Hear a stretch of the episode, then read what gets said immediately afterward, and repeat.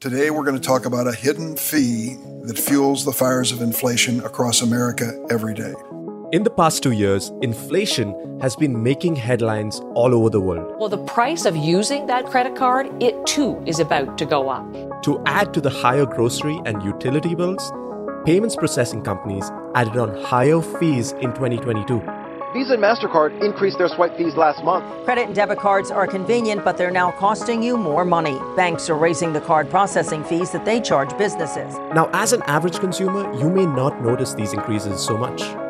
But small businesses, the backbone of the economy, is once again feeling the squeeze. We're really at, in, at a point of razor thin margins. 2% could matter, it could make a difference. Many local restaurants, gas stations, and retailers are either hiking the price of their products or charging customers the credit card processing fees. For a business, it's almost impossible to succeed in today's world without accepting credit cards. Each swipe of that credit card can also take a hit on a store's bottom line. The swipe fees are charged every time people swipe a credit card while shopping. Merchants hand over about $138 billion in fees every year, according to the National Retail Federation. It's their second biggest cost after wages. I think the American people need to know the story about these fees that cost merchants and customers and why they're not disclosed.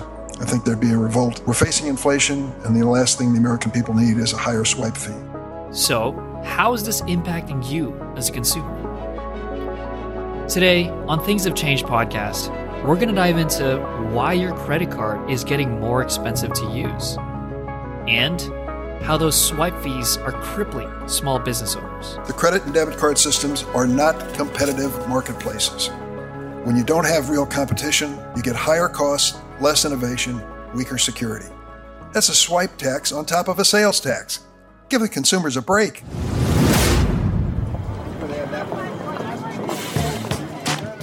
If you'd known how important the technology economy was 20 years ago, would you have done things differently?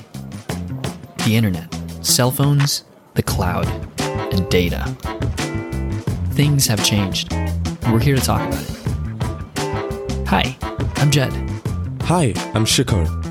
Welcome to Things Have Changed, your new economics and technology podcast.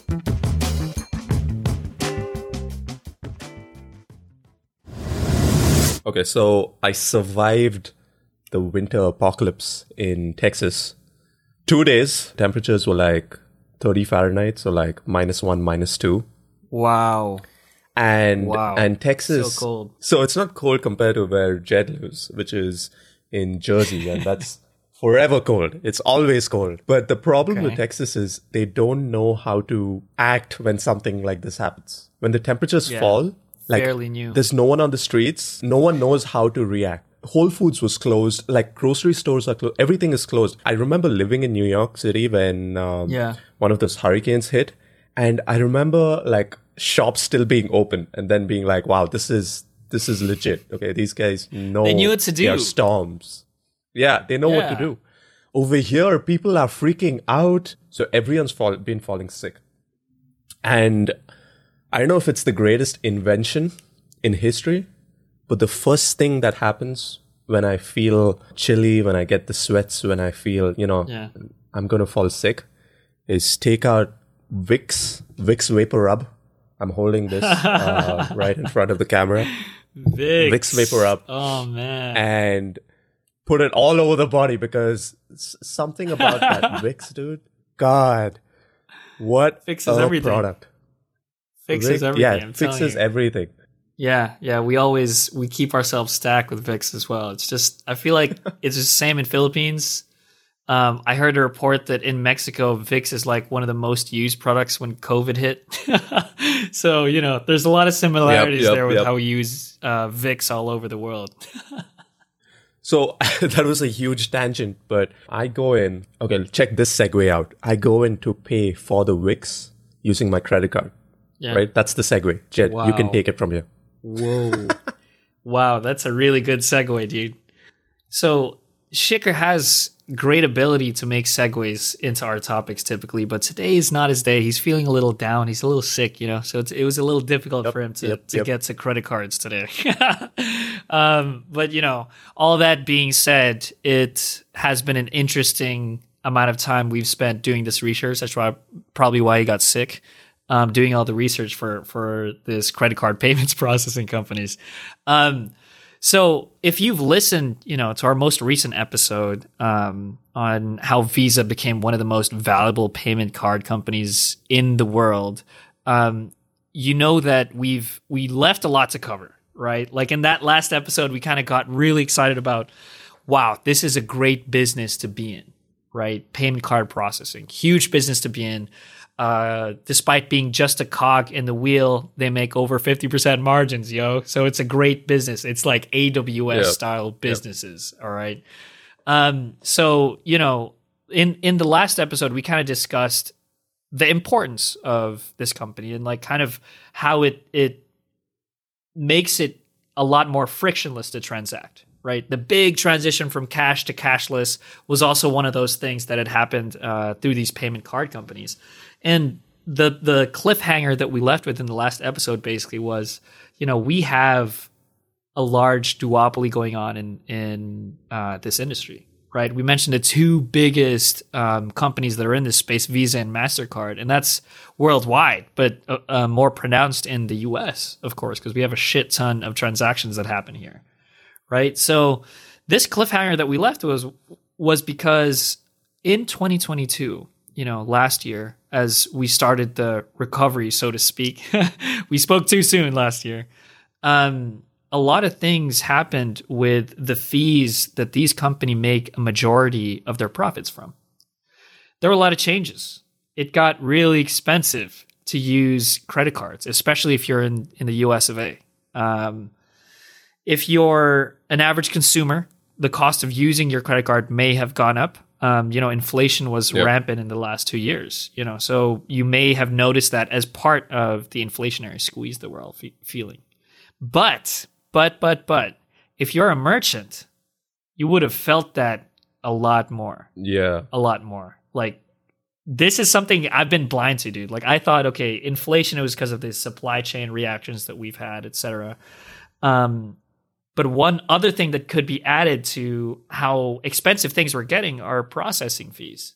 I'm sure you've experienced it, dude. You go to like a small retailer and they have a sign that says, look, we got a minimum of $10 transaction for you to be able to use your credit card. It's everywhere. Otherwise, we're going to charge yeah. you a ridiculous amount 3% or something. And especially after COVID, business owners faced a lot of challenges over the last two years. And I was reading about this this uh, coffee shop, okay, and the coffee shop on an average, and this is across all coffee shops. I'm not talking about big retailers like Starbucks because they can negotiate better better rates with oh, yeah. the credit card companies. So they oh, yeah. operate on scale, right?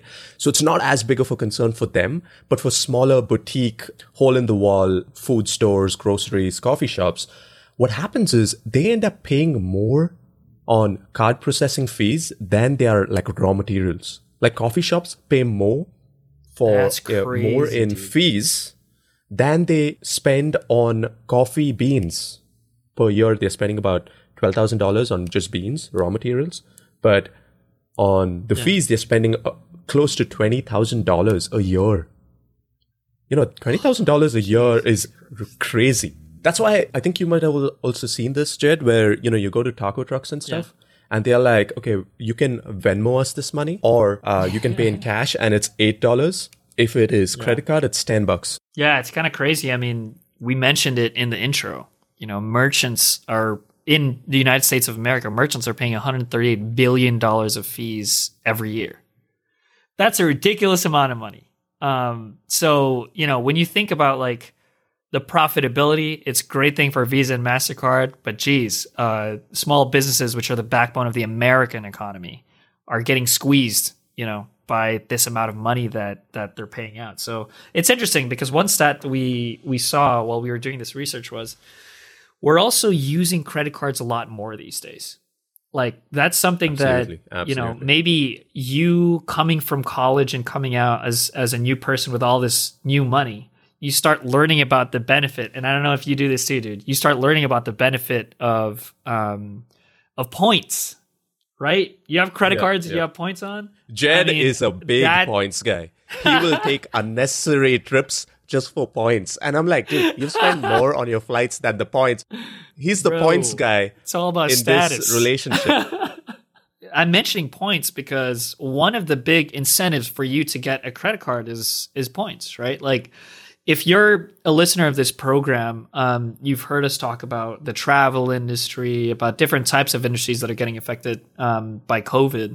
And one of the things that I found really helpful throughout this time, this period of time where a lot of industries were changing, were these really new deals that these points companies started having. Amex has great deals. Um, you know, there are points for specific businesses that will partner with certain banks to make really, really cool rewards for you. And these rewards are pretty helpful if you know how to use them, you know? Like the way we um, get rid of costs of eating at the airport, for example, is that we have a certain membership with Amex that helps us go to these lounges to eat completely for free, right? Going and leaving you yeah. know? So it's like a way for you to optimize costs in that way where you can get certain memberships and they even give like credits for for global entry or pre-tsa checks and, and whatnot you know? These type of points are super valuable for the people that are already spending for those things but won't get the credit if they don't have a certain card you know? So people aspire to get cards. Anyway point being that in 2016 about 40% of americans 40% of their transactions were done using credit cards. That's 2016. Okay. Now we're talking 2022, where more than half of everybody's transactions are happening through a credit card. Okay, so not too much of a drastic change, but if you think about that number, more than half of your transactions are getting done by credit cards, even as the you know pandemic had hit us. Um, it's pretty interesting because that is really, really helping um, two really huge companies. Visa and Mastercard, which we're talking about in this call as as a duopoly, yep. right? So that that's an amazing insight to have to see that the benefit that's that's going up from all of these transactions is going to like just two major companies, and that small businesses are getting kind of squeezed with these transaction fees. Yeah, that's one of the biggest things. Uh, the fees have doubled since 2012 so merchants like 10 years ago were better off with regards to their operational costs than today. Aside from the fact that the cost of goods have gone up significantly, right? So it's kind of wild. I don't think you can get a burrito under $10 anymore. Isn't that crazy? For six That's years, ridiculous. I was getting a six and oh seven dollar burrito. Right? Depressing, dude. It's depressing, I'm telling you.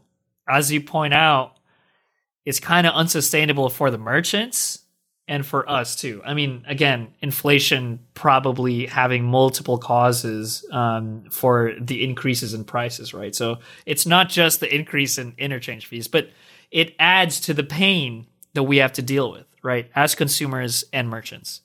So what do we what do we think this picture is going to look like a couple of years from now? Well, getting more and more expensive to transact will likely mean that less small businesses will thrive. You know, that if this is one of their yeah. highest operating costs, it's probably going to be troubling for them to grow, you know? So that's one of the things that that are coming out of of our thesis today is that it's really hard to operate in a in a duopolistic environment. But you know, we looked at some ways that governments around the world are kind of dealing with this with this duopoly and, and it's pretty interesting because it's a drastic difference between interchange fees, those fees that Visa and MasterCard charge in the United States versus in Europe.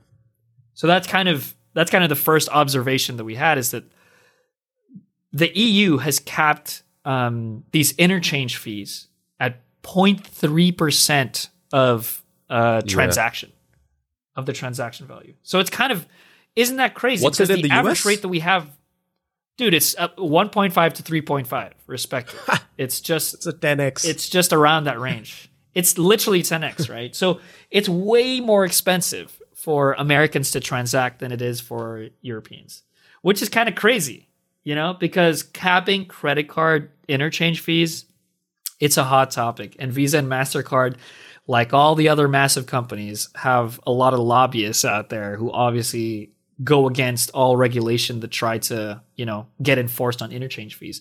But it's kind of it's kind of interesting. I think our first example of this like in america was probably the, the durbin amendment. Because you have the debit and the credit card typically you think to yourself i will use the credit card because i have um i have points to make all right? I have points to gain. The debit card doesn't typically give you points. And i'll i'll give you one reason that is. There's a cap today on how much you can collect on a debit card transaction. Thanks to the Durbin Amendment.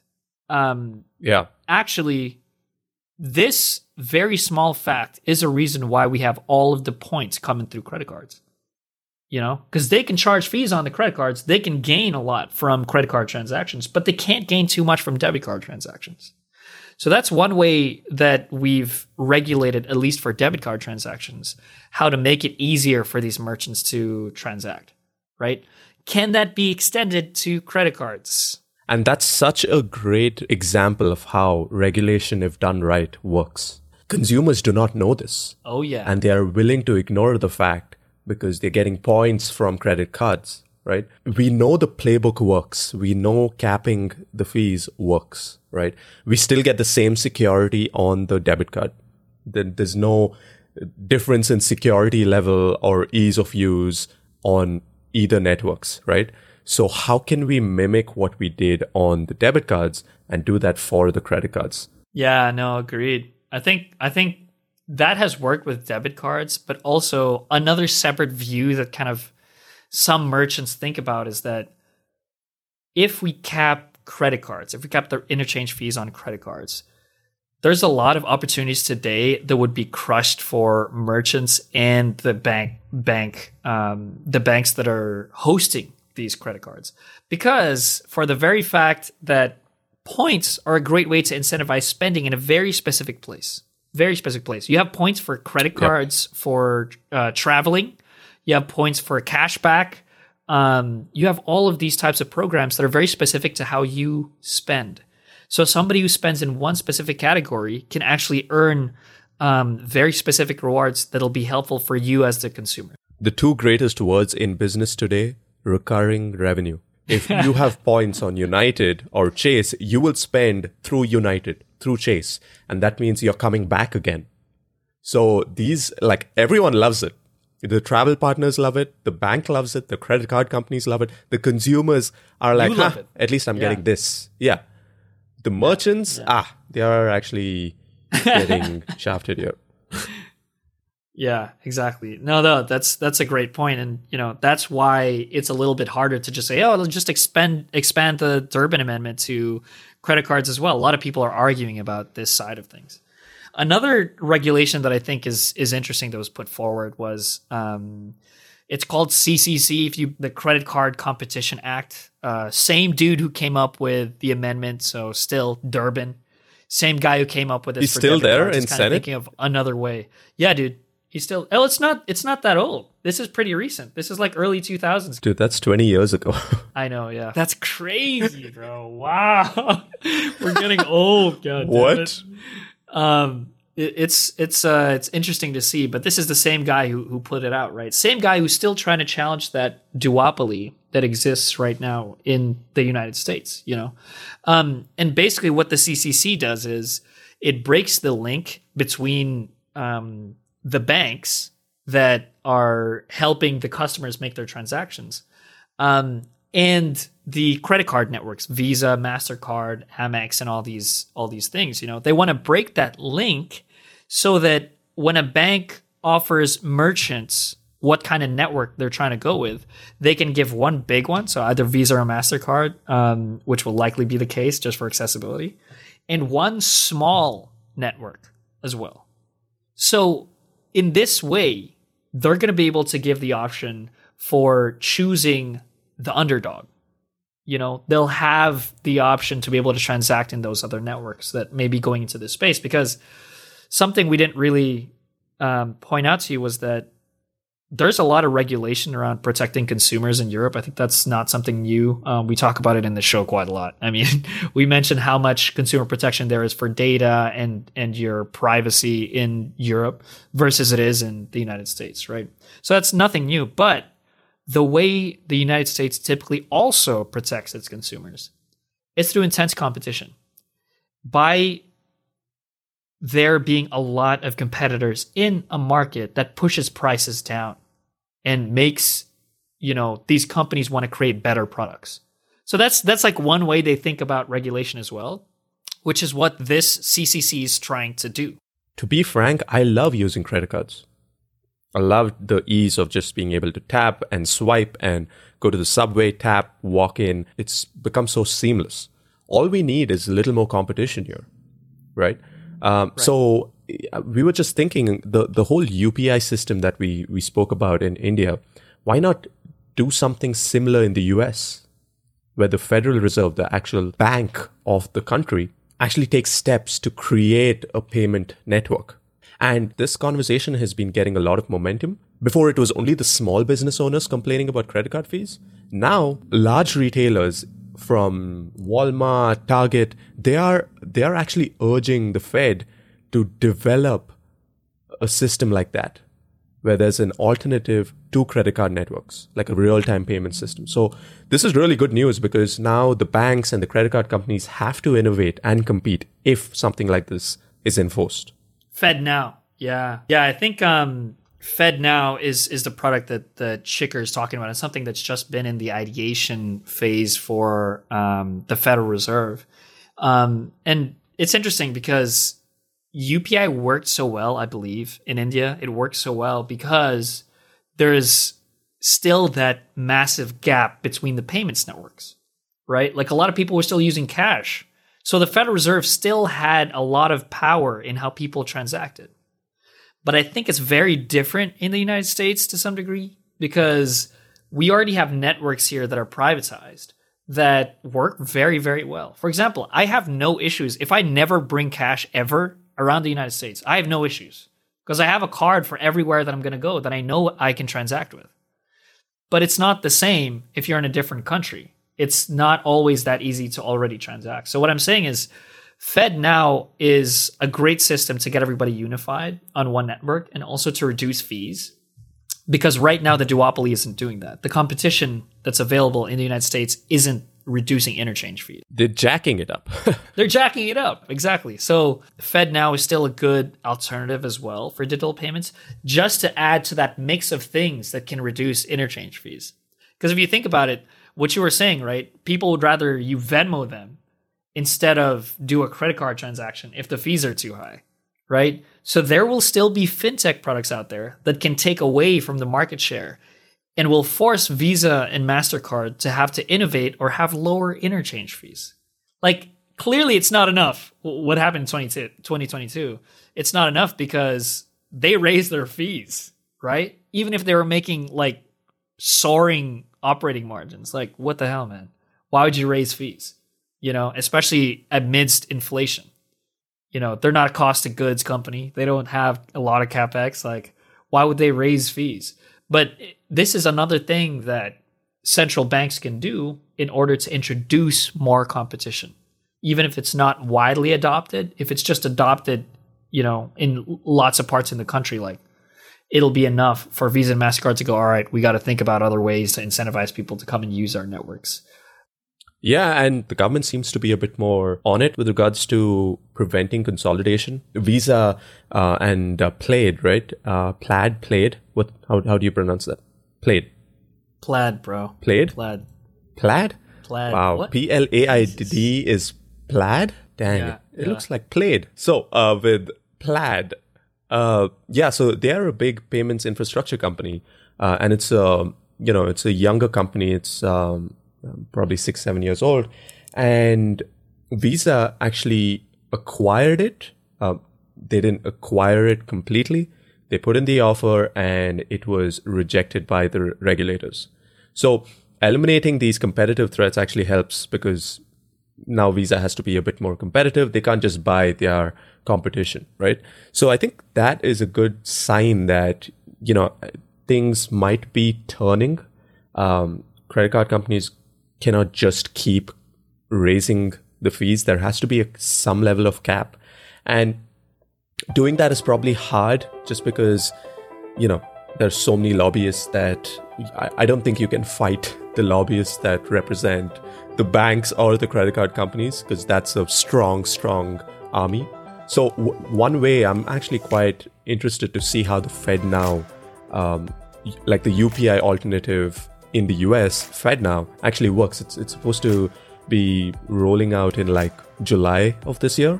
So having that would be pretty cool and seeing how many merchants actually jump on it and allow that accessibility.